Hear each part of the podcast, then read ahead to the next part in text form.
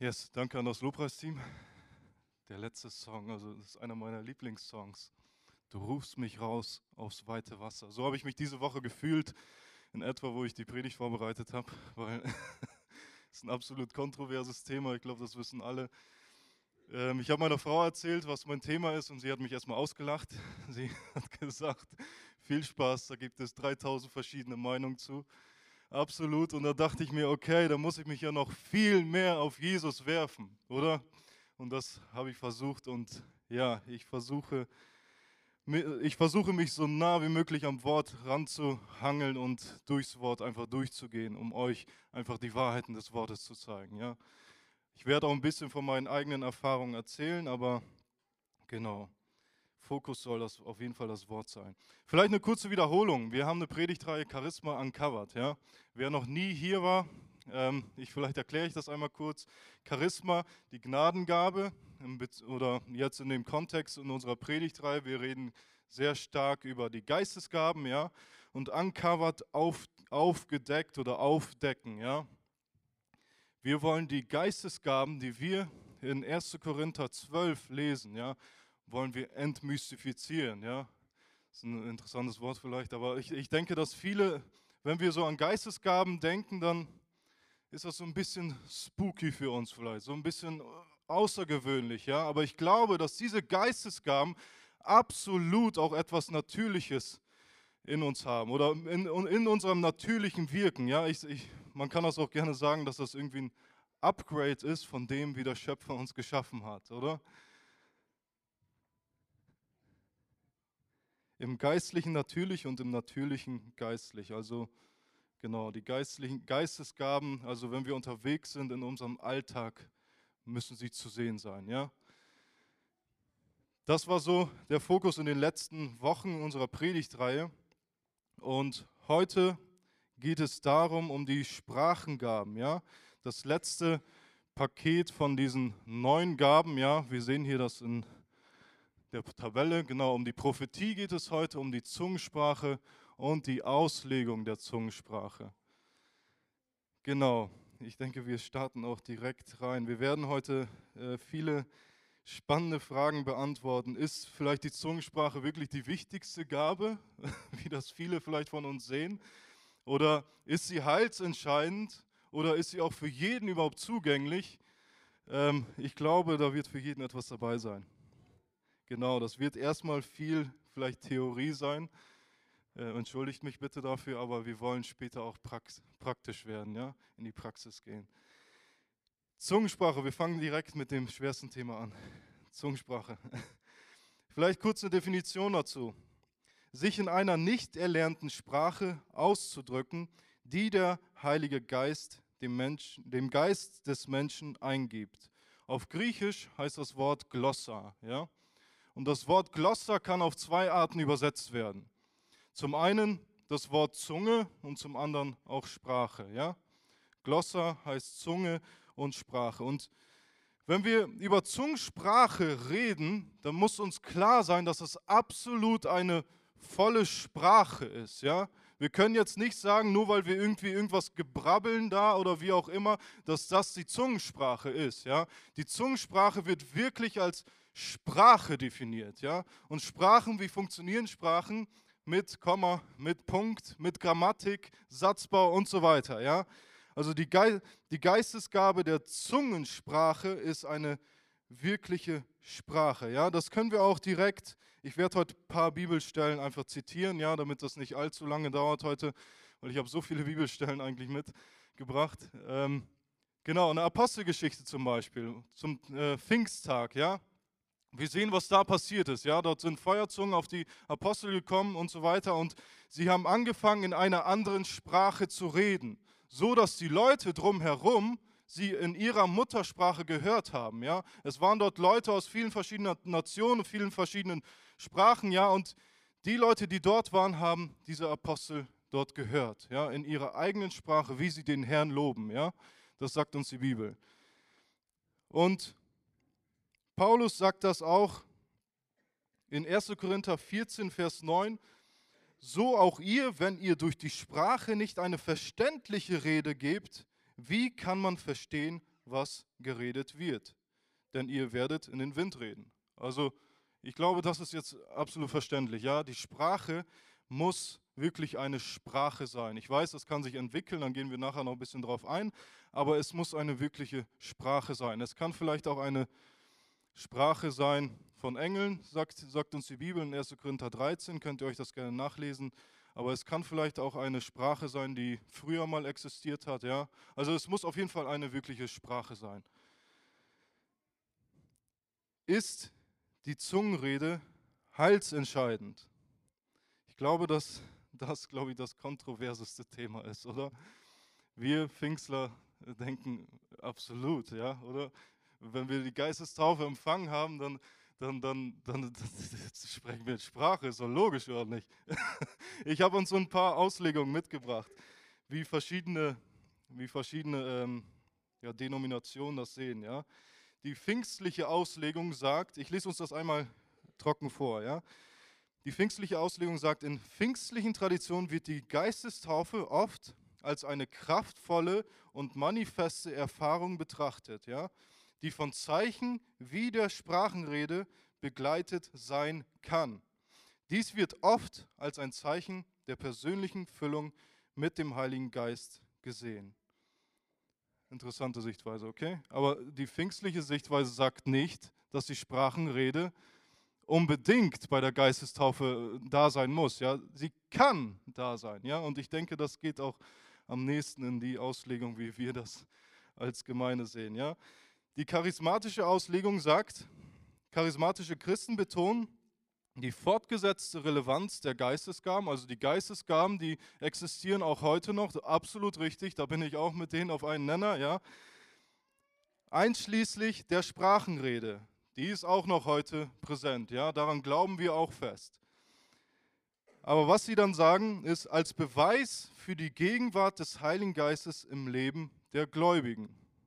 Ich glaube, das sehen wir ein bisschen anders. Da werde ich nachher noch kurz drauf eingehen. Ich habe noch die reformatorische Auslegung mitgebracht. In einer reformatorischen Tradition liegt der Schwerpunkt auf der inneren Transformation. Also wenn der Heilige Geist in dir einkehrt, dann wirst du dich von innen heraus verändern. Das sehe ich auch absolut so, absolut richtig, ja. Und den Einfluss des Heiligen Geistes im täglichen Leben auch absolut richtig, ja. Wobei weniger Betonung auf äußerliche Manifestation, Manifestation liegt. Okay? Ich glaube, alle, alle Auslegungen haben so einen Funken Wahrheit mit oder bringen so einen Funken Wahrheit mit sich, oder? absolut interessant. Und ich denke, wenn wir all diese Auslegungen, es gibt noch weitaus mehr, ja, es gibt noch äh, liberale Auslegungen und, und, und, wo ich mich mal ein bisschen schlau gemacht habe, dachte ich, puh, Wahnsinn, über das alles kann ich gar nicht reden, das funktioniert nicht.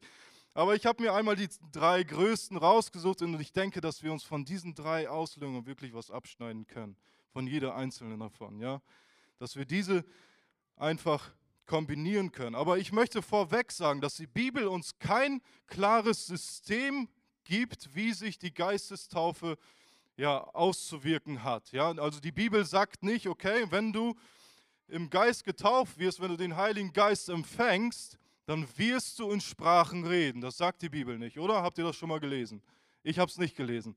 Ähm, der eine oder andere wird jetzt sagen, aber Daniel, warte mal, wenn wir in der Apostelgeschichte lesen über den Heiligen Geist wieder auf die Menschen gekommen ist, dann lesen wir doch immer, dass die Zungensprache ein Zeichen davon war, dass die Zungensprache quasi den Menschen begleitet hat, oder?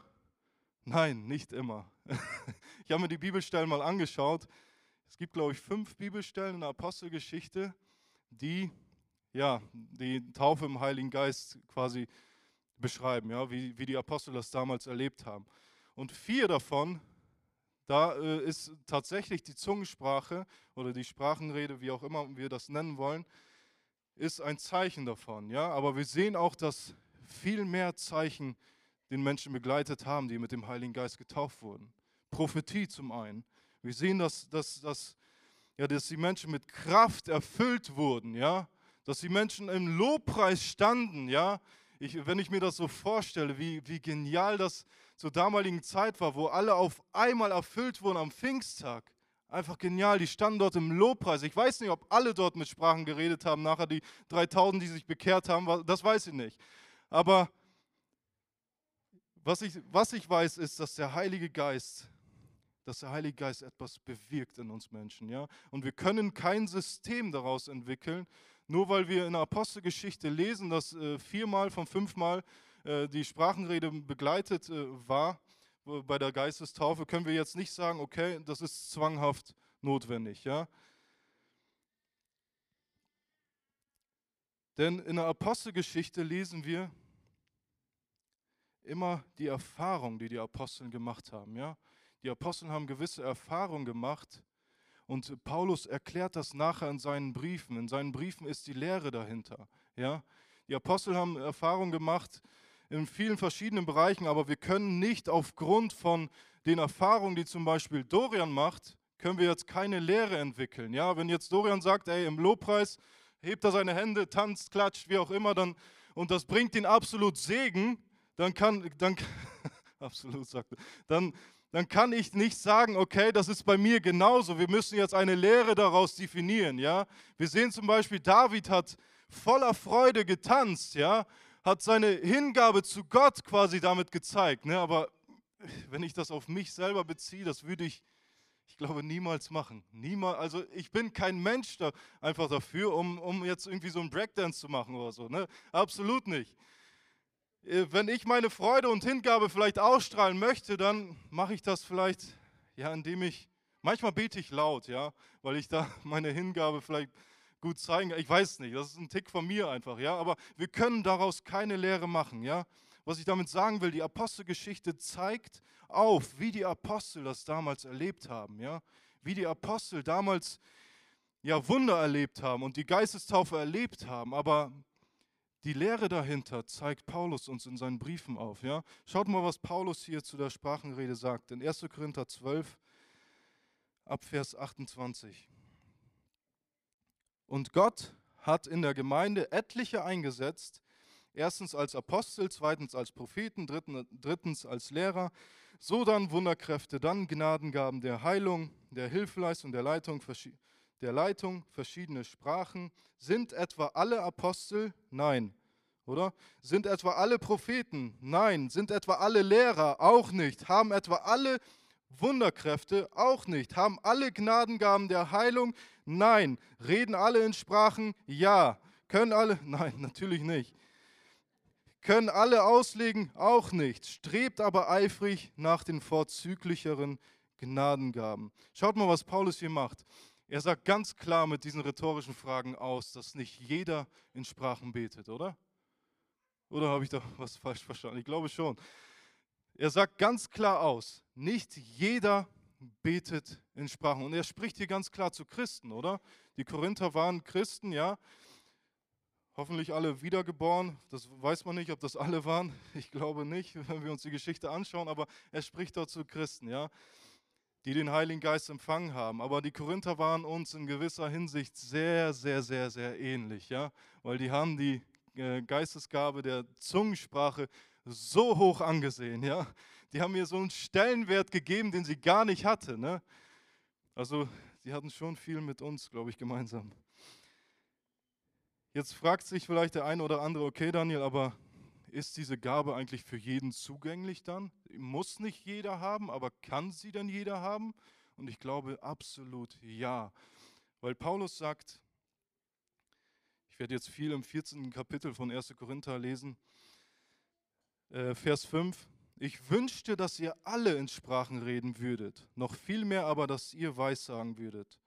Denn wer Weissagt, ist größer, als wer in Sprachen redet, es sei denn, dass es ausgelegt wird, damit die Gemeinde Erbauung empfängt. Paulus sagt hier, hey, ich wünsche mir wirklich, dass jeder einzelne von euch diese Gabe empfängt. Jeder einzelne. Aber das wird sich bei jedem Einzelnen, glaube ich, irgendwie anders, ja, oder wird anders zum Vorschein kommen, ja.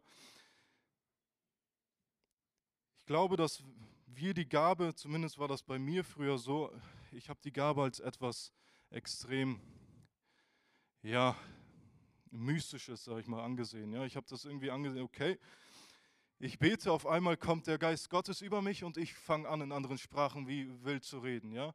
Aber ich glaube, dass das bei vielen einfach so völlig normal passieren kann. Du betest für die Gabe und Gott schenkt dir die Wörter, die du aussprichst. Völlig, das kann sich völlig natürlich anfühlen, ja. Ich habe äh, von ein, einer Person ein Zeugnis gehört, die hat erzählt, die ist bei einer Evangelisationsveranstaltung nach vorne gegangen. Die wollten für, für die Geistestaufe oder für, für, für die Zungensprache beten, ja. Sie war unterwegs nach vorne und unterwegs, wo sie nach vorne gegangen ist, hat sie auf einmal angefangen, in anderen Sprachen zu reden. Interessant, oder? Einige müssen gefühlt jahrelang dafür beten, ja, oder denken einige da, äh, zumindest. Und die Person ist einfach nach vorne gegangen und unterwegs hat sie in Sprachen gebetet. Ich weiß nicht, ob sie dann umgedreht ist, weil sie schon alles hatte, aber ich glaube nicht, aber auf jeden Fall interessant. Wisst ihr, bei mir war das ja, ein bisschen, bisschen interessant, sag ich mal. Also ich, wo ich ein Kind war, also ich habe, glaube ich, mit, mit zehn Jahren schon angefangen, für diese Geistesgabe zu beten, ja. Aber ich hatte noch absolut keine Ahnung, was das ist, ja. Ich habe es absolut nicht gecheckt. Ich habe einfach gebetet und ich dachte, ich muss ein perfektes Leben haben und wenn ich ein perfektes Leben habe, dann kriege ich diese Gabe. Und ich habe es nie empfangen, also äh, damals zumindest, ja. Ich habe es einfach nicht gecheckt, ja. Und dann habe ich äh, nachgelassen, hatte irgendwann keine Lust mehr auf Glauben und so weiter. Und wo ich mich nachher wieder bekehrt habe, wo ich mich für Jesus wirklich entschieden habe, da habe ich nochmal für diese Gabe gebetet, ja. Und ich kann mich heute noch so gut daran erinnern, wie das war. Wir waren auf einer Gebetsveranstaltung und neben mir waren ungefähr 15 junge Leute und wir haben alle für diese Gabe gebetet. Wir wollten alle in Sprachen beten, ja, weil das so absolut mega war. Und wir haben dafür gebetet und ich sehe, wie der eine fängt an, in anderen Sprachen zu beten, der nächste fängt an, der nächste und alle um mich herum fangen an, in anderen Sprachen zu beten und ich stehe da. Und ich denke mir, gleich kommt das über mich. Es kam aber nicht, ja, weil ich, es hatte mein Kopf einfach nicht Klick gemacht. Ich habe es nicht verstanden. Ich habe es nicht verstanden, wie ich das empfangen sollte, ja, bis ich endlich, bis es endlich bei mir Klick gemacht habe und ich verstanden habe, dass ich absolut nicht perfekt sein muss, weil das werde ich niemals sein. Es ist ein Geschenk. Die Gabe Gottes ist ein Geschenk. Und wo das bei mir Klick gemacht hat, habe ich angefangen, in anderen Sprachen zu beten. Und das war so genial und ich wollte nie wieder aufhören. Ich wollte am besten Tag und Nacht in dieser Sprache beten, weil das war für mich so erbauend und so, so genial für mich. Ja? Und ich möchte einfach, dass jeder einzelne von euch, also diese Gabe ist wirklich für jeden zugänglich. Ja? Jeder darf sich danach ausstrecken. Und Paulus sagt das auch. Er wünscht sich, dass jeder in Sprachen betet. Ja? Jeder von euch darf sich danach ausstrecken. Vers 4. Wer in einer Sprache redet, erbaut sich selbst. Wer aber weissagt, erbaut die Gemeinde. Schaut mal, das ist eine so absolut wichtige Gabe, ja? In Vers 2 steht noch, Moment, denn wer in einer Sprache redet, redet nicht zu Menschen, sondern zu Gott, denn niemand versteht es. Im Geist aber redet er Geheimnisse. Stellt euch das einmal bildlich vor. Der Heilige Geist lebt in euch, ja? Und Gott, also Gott, der Heilige Geist, gibt euch Wörter ein, die ihr zu Gott spricht. Könnt ihr, könnt ihr mir folgen? Ja, dieses Bild folgen? Gott selber gibt euch die Worte ein, die ihr beten sollt, ja?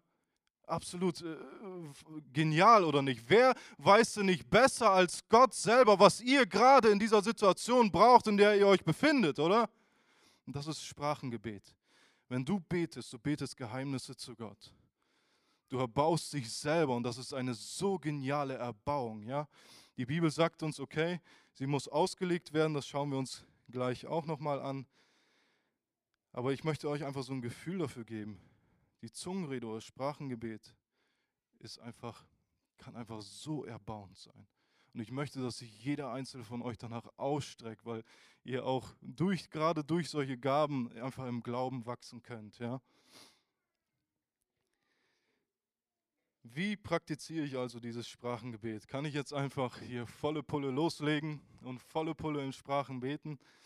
Also ich glaube, dass ja, Paulus ein bisschen was anderes lehrt. Er sagt in seinem Wort, dass wir, ich zitiere das einfach nur, ja, dass wir vorne, äh, wenn wir im Mikro reden, ja, dann sollten wir am besten nicht unbedingt in Zungensprache beten, ja?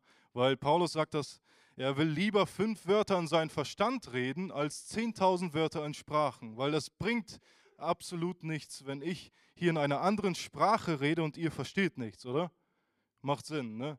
Deswegen glaube ich, dass wir, wenn wir hier vorne stehen und etwas zu sagen haben oder vorne ein Gebet für die Gemeinde sprechen, ja, dass wir nicht in Zungen beten sollten vor der Gemeinde. Es sei denn, es gibt einen Ausleger, okay? Dass man das einmal versteht. Wir beten hier vorne nicht in Zungen, weil wir glauben, dass ihr mehr davon habt, wenn wir in klaren Worten reden, die ihr alle versteht. Ja? Die meisten von euch verstehen Deutsch, deswegen beten wir hier auf Deutsch. Ja? Genau. Zungensprache sollte also im Gemeindekontext ausgelegt werden. Ja? Ich denke, das reicht erstmal zur Zungensprache. Wenn ihr nachher noch Fragen habt, ich habe noch ein paar mehr Notizen hier. Also ich kann mit euch nachher noch diskutieren bis zum Abend, ja. Gut, äh, wir gehen zum, zu der nächsten Gabe. Auslegung der Zungensprache. Definition erstmal dafür. Die besondere Fähigkeit, die Zungenrede zu übersetzen oder auszulegen. Ich sage das gerne mit meinen Worten, man spürt innerlich ganz klar, was gesagt wurde. Aber man hört nicht unbedingt den genauen Wortlaut, okay? Wisst ihr, was ich meine? Ich habe ein Bild mitgebracht. Matthias, magst du einmal das Bild öffnen? Was könnt ihr hier auf dem Bild sehen? Höre nichts. Ein Schloss, jo.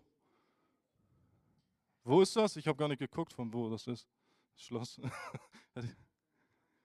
Schwanstein, Schloss Schwanstein, okay. Okay, sehr gut, habe ich wieder was dazugelernt. Ich habe einfach ein schönes Bild rausgesucht. Okay, der eine wird jetzt sagen, okay, das ist ein Schloss, der andere wird vielleicht, sagen, das ist eine Burg, oder? Ich habe jetzt mal ein Beispiel mitgebracht, wie so, ein, so eine Auslegung aussehen könnte. Ja? Stellt euch mal vor, der Sprachenredner spricht auf einer anderen Sprache natürlich. Gott, du bist meine sichere Burg, du bist meine sichere Festung vor meinen Feinden. Mein Gott, auf den ich mein ganzes Vertrauen setzen kann. Okay? Der Ausleger könnte dann sagen. Er wird wahrscheinlich nicht den komplett gleichen Wortlaut sagen, aber so stelle ich mir das vor. Gott, du bist mein Schloss. Das Böse hat keine Möglichkeit, mich zu überführen, da du mein fester Zufluchtsort bist, auf den ich mich immer verlassen kann. Okay? Seht ihr, der, der Kerngedanke ist der gleiche bei der Auslegung, ja, aber die Sichtweise ist eine etwas andere. Versteht ihr, was ich meine? Es ist immer bei der Auslegung ist immer so ein menschlicher Aspekt mit bei. Wie der Mensch, der Mensch hat vielleicht einen Eindruck, der Sprachenredner redet vielleicht über, über die Burg oder Schloss und der, der Ausleger hat einen Eindruck, hat das Bild vielleicht im Kopf äh, und beschreibt das als, als Festung oder wie auch immer. Ja? Ich will auch gar nicht viel auf Sprachenrede eingehen, aber in meiner Bibel steht eine Auslegung der Sprachen, ja, keine klare Übersetzung, also nicht Wort für Wort übersetzt, sondern Auslegung heißt für mich, okay, da ist nochmal menschlicher Aspekt mit drin, ja. Die Bibel spricht nicht so viel über diese Gabe. Was sie aber sagt, ist, okay, in der Gemeinde gibt es Sprachenredner und sie dürfen vorne auch in Sprachen reden, ja, in Sprachen beten, zwei oder drei und ein Ausleger oder ein anderer muss es auslegen, ja dann ist es gestattet. Also wenn hier heute ein Ausleger da ist, wir dürfen das heute gerne erleben, wir dürfen das heute gerne praktizieren, kommt gerne im Gebet nachher nach vorne, dann können wir vielleicht, ein, ja, können wir vielleicht alle ein Zeuge sein von dieser Gabe. Ja? Ich muss sagen, ich hab, muss mich nach dieser Gabe auch noch ein bisschen mehr ausstrecken, weil Paulus sagt ganz, ganz klar in seinem Wort, wer in Sprachen redet, der soll auch beten, dass er es auslege. Ja, und ich muss sagen, ich habe nicht so viel Erfahrung damit und nach dieser Predigt werde ich mich auf jeden Fall mehr danach ausstrecken und ich bin gespannt, was der Heilige Geist tun wird. Genau, der ein oder andere wird jetzt vielleicht sagen, okay, Daniel, wir leben heute in einer modernen neuen Welt. Brauchen wir überhaupt noch eine Auslegung? Wir haben doch äh, coole Tools im Internet. Google-Übersetzer, oder? Da gibt es die Funktion auf der Handy-App, dass man ja, eine Aufnahme startet und reinspricht. Und man kann auch in Sprachen dort reinsprechen und der übersetzt dir das dann, oder? Wer von euch hat das schon mal gemacht? Ich habe das irgendwo schon mal gehört. Ja, haben schon ein paar gemacht. Ich habe es tatsächlich auch schon mal gemacht. Ähm, will ich jetzt nicht unbedingt gut heißen, aber ähm, sollten wir das machen oder sollten wir das nicht machen? Die Bibel sagt uns, wer in einer Sprache betet, der spricht Geheimnisse zu Gott. Ja? Sollten wir diese Geheimnisse aufdecken, wenn Gott das nicht möchte? Sollten wir in, dieser, in, äh, in dieses Tool hineinreden? Und ich glaube, dass, dass äh, ja, diese Tools, die wir vielleicht heute haben, die können auch absolut nicht die ganze Sprache übersetzen. Ich, wo ich das äh, mal ausprobiert habe, haben hat er mir irgendwie zwei Wörter vielleicht übersetzt, die anderen nicht so, weil es kann auch eine alte Sprache sein, die heute gar nicht mehr existiert, ja. Es kann eine Engelssprache sein und so weiter und so fort. Aber grundlegend würde ich sagen, ey, mach das besser nicht, ja, weil die Bibel sagt uns, wir sprechen Geheimnisse zu Gott. Und wenn Gott will, dass wir diese Geheimnisse erfahren, dann wird er das auf, auf seine Art und Weise lösen, ja. Genau. Kommen wir zur nächsten Gabe.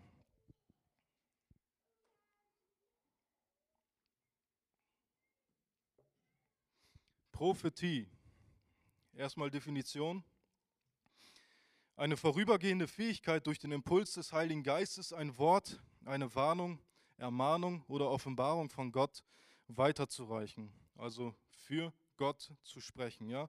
Oder anders gesagt, menschliche Worte aussprechen, um über etwas zu berichten, das Gott uns in den Sinn gibt. Ja? Bei Prophetie, ich glaube, da gibt es auch so interessante Sichtweisen. Ich glaube, viele von uns denken, okay, wenn jemand prophezeit, dann kommt, kommt der Heilige Geist so über dir und dann sprichst du laut, so spricht der Herr und dann äh, schießt das aus dir einfach nur so raus. Ja? So eine Sichtweise hatte ich ganz lange gehabt. Ganz lange, dass ich dachte, okay, wenn ein Prophet unterwegs ist, da spricht Gott. Man muss am besten sich so klein machen, wie es geht, verstecken, weil Gott spricht, ja, Gott spricht da. Aber ich glaube, dass es tatsächlich nicht ganz so ist, wie ich mir das vorgestellt habe. Ich denke, einige von euch haben sich das auch so vorgestellt. Aber das ist nicht so, wenn, wenn wir etwas prophezeien, dass quasi Gott aus uns rausschießt. Ja? Absolut nicht. Ich glaube, weil die Bibel sagt uns in 1. Thessalonicher 5, ab Vers 20, die Weissagung sollen wir nicht verachten, ja. Prüfet alles und das Gute behaltet. Wieso sollten wir das prüfen, was Gott sagt? Oder? Also wenn Gott wirklich komplett durch uns sprechen würde, wieso sollten wir das dann prüfen, oder? Könnt ihr mir folgen? Nein, okay. Zweiter Punkt ist, die Geister des Propheten sind den Propheten untertan, ja? Also ein Mensch, der prophetische Eindrücke bekommt, der kann das selber quasi steuern. Der kann sagen, okay, ich gebe diesen Eindruck jetzt weiter oder ich gebe ihn nicht weiter. Ja? Ich habe von einem Bruder gehört, hier aus dem Umfeld, aus einer Gemeinde, der hat einmal gepredigt und ja, in seiner Predigt steht auf einmal ein, ein Typ auf und äh, fängt an, so spricht der Herr. Und der, der Prediger sagt, im Namen Jesus setz dich hin. Also er hatte, er hatte nicht das Recht, den kompletten Gottesdienst auf den Kopf zu stellen, weil er dachte, okay, der Herr spricht jetzt durch ihn. Ja? Der Prophet kann das zurückhalten oder der Prophet kann das, den Eindruck weitergeben, aber das sollte in einer gewissen, einem gewissen Rahmen passieren. Ja? Also Propheten sind absolut nicht immer perfekt. Es vermischt sich quasi so der menschliche Anteil so ein bisschen mit, mit, mit Gott. Ja? Also wie der Mensch etwas ausdrücken würde, so drückt er es aus. Er kriegt einen Eindruck von Gott und drückt das mit seinen eigenen Worten aus. Ja? Also spielt die eigene Meinung von den Prophezeienden auch eine große Rolle. Genau, die Bibel sagt uns, dass wir, ja, dass zwei oder drei prophezeien sollen und die anderen sollen es beurteilen. Ja? Es muss beurteilt werden, es muss geprüft werden, weil Prophetie auch eine Übungssache ist. Absolut eine Übungssache. Wenn du zum Beispiel einen Eindruck bekommst, dass, oder du, ich habe schon oft erlebt, dass einige Eindrücke für mich hatten oder ich hatte einen Eindruck für jemanden, ich konnte es zurückhalten, aber dann würde ich auch niemals darin wachsen, wenn ich das immer zurückhalte. Ja? Du kannst aber auch diese Eindrücke weitergeben. Du kannst einfach zur Person rangehen kannst sie fragen, hey, darf ich einen Eindruck mit dir teilen? Ja, das ist wichtig. Einige wollen das vielleicht gar nicht, dann kannst du da weggehen. Darf ich einen Eindruck mit dir teilen und dann kannst du ihr sagen, was du empfangen hast. Ja, das kann sich völlig natürlich anfühlen. Das muss nichts Spookiges sein, das muss nichts krass Übernatürliches irgendwie sein. Du kriegst einfach Eindrücke. Manchmal kriegst du vielleicht ein Bild, manchmal kriegst du ein, ein Wort, wie auch immer, Bibelverse und so weiter. Du kannst zur Person rangehen und sagen, ich habe dieses Wort für dich empfangen. Ich habe den Eindruck, dass ich dir das sagen soll. Du musst nicht so groß tun und sagen, so spricht der Herr, sondern du kannst sagen, hey, ich habe einen Eindruck für dich empfangen. Ja? Und das ist, das ist dieses, dieses Wirken in dieser Gabe der Prophetie. Du kannst wirken darin. Und das ist völlig natürlich. Ich glaube, jeder von uns hatte schon mal solche Eindrücke gehabt, oder? Ich glaube, jeder von uns, wer mit Jesus unterwegs ist, kann solche Eindrücke haben. Paulus sagt das auch ganz klar, dass er wünscht sich, dass jeder in Sprachen betet, aber noch viel mehr, dass jeder weissagt oder prophezeit, ja? Ich glaube, das kann jeder Christ. Jeder Christ kann wirklich Eindrücke von Gott empfangen und sie weitergeben. Wie teile ich die Prophetie denn genau? Du musst zuerst oder solltest zuerst, bevor du einen Eindruck teilst, auf deine innere Haltung achten. Also was ist deine Motivation eigentlich dahinter? Weil viel, oft kann das so sein, ähm, ja Valerio, ich mag äh, deinen dein, äh, Haarschnitt nicht, sag ich zum Beispiel. Ich habe viel mehr Haare. Und dann äh, ist das so ein bisschen negativ behaftet, ja. Wenn ich, wenn ich dann Eindruck für Valerio kriegen sollte, dann kann das so ein bisschen negativ behaftet sein. Ja, also überprüf deine innere Haltung. Mit welcher Motivation willst du der Person jetzt was sagen? Valero, ich mag deinen Haarschnitt. Bald habe ich auch solche Haare. Wir brauchen auch Ruhe, um Gott hören zu können. Ja? Wenn du als Christ unterwegs bist und um dich herum ist alles einfach nur laut, du startest, du hast um 8 Uhr, äh, musst du bei der Arbeit sein, du stehst um 10 vor 8 auf, ziehst dich an, putzt deine Zähne vielleicht noch im Auto, wie auch immer, und fährst zur Arbeit, hast keine Ruhe, hast keine Zeit, um einfach Gott zuzuhören, dann kannst du auch schlecht irgendwelche Eindrücke bekommen, oder? Du brauchst Zeit und Ruhe. Du musst einmal um dich herum am besten alles abschalten. Du musst einmal zur Ruhe kommen und wirklich Gemeinschaft, Intimität mit Gott haben, weil ich glaube, dann, dann kannst du Eindrücke von Gott bekommen, dann kannst du auch klare Eindrücke bekommen und sie auch klar weitergeben und klar darin wachsen.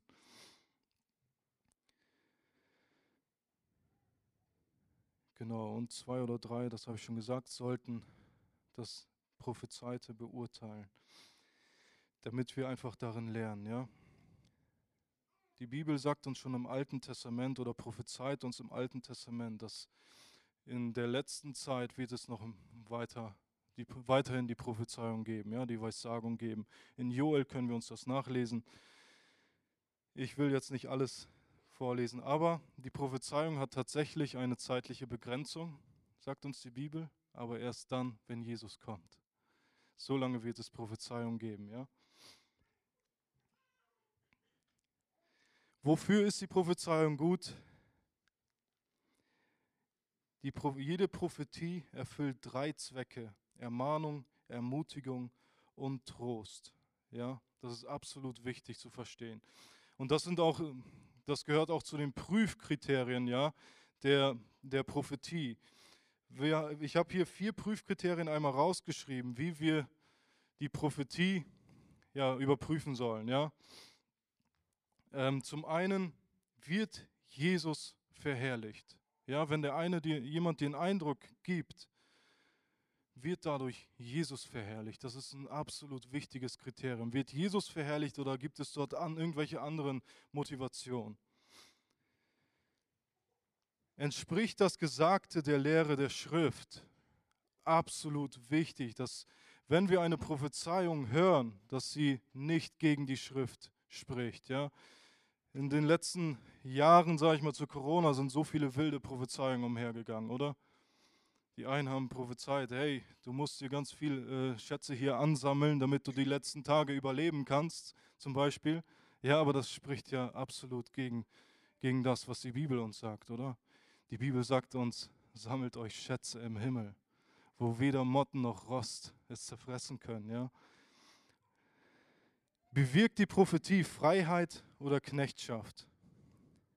Und erfüllt die, und ganz einfaches Prüfkriterium, erfüllt sich die Prophetie.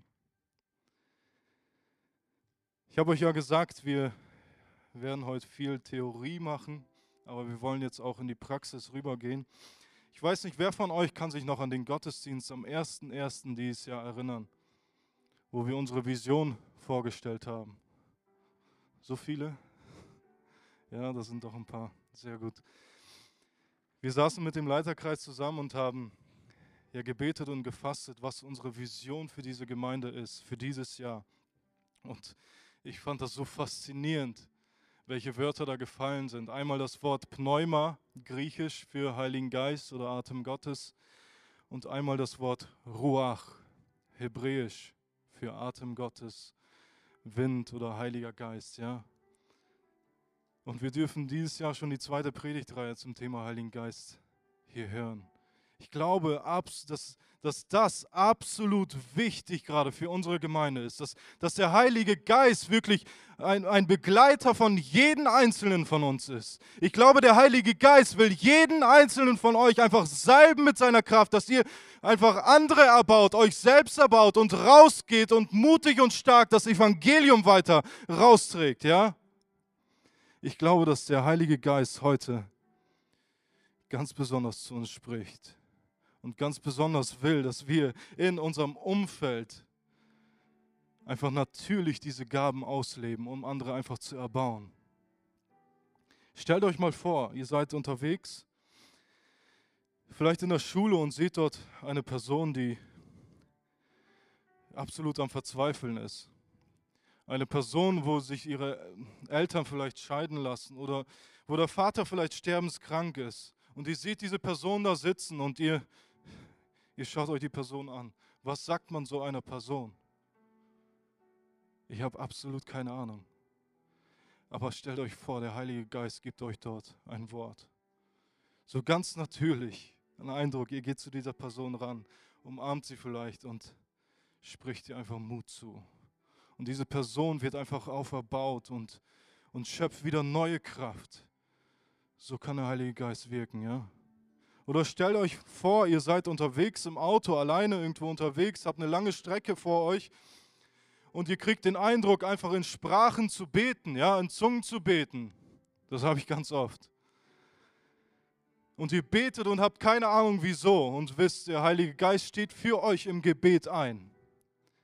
Und im Nachhinein liest ihr vielleicht in den Nachrichten und seht, zwei Minuten nachdem ihr an dieser Strecke vorbeigefahren seid, ist ein Unfall passiert. Und ihr seht, der Heilige Geist hat für euch im Gebet eingestanden. Er wusste ganz genau, in welche Situation er was beten sollte.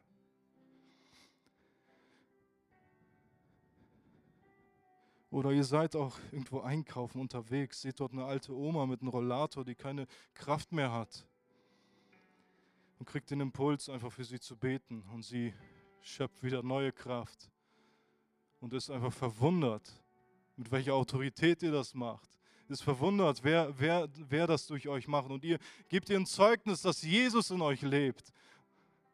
Und sie fragt vielleicht nach Jesus. Was meint ihr, wie viel ihr da gewonnen habt?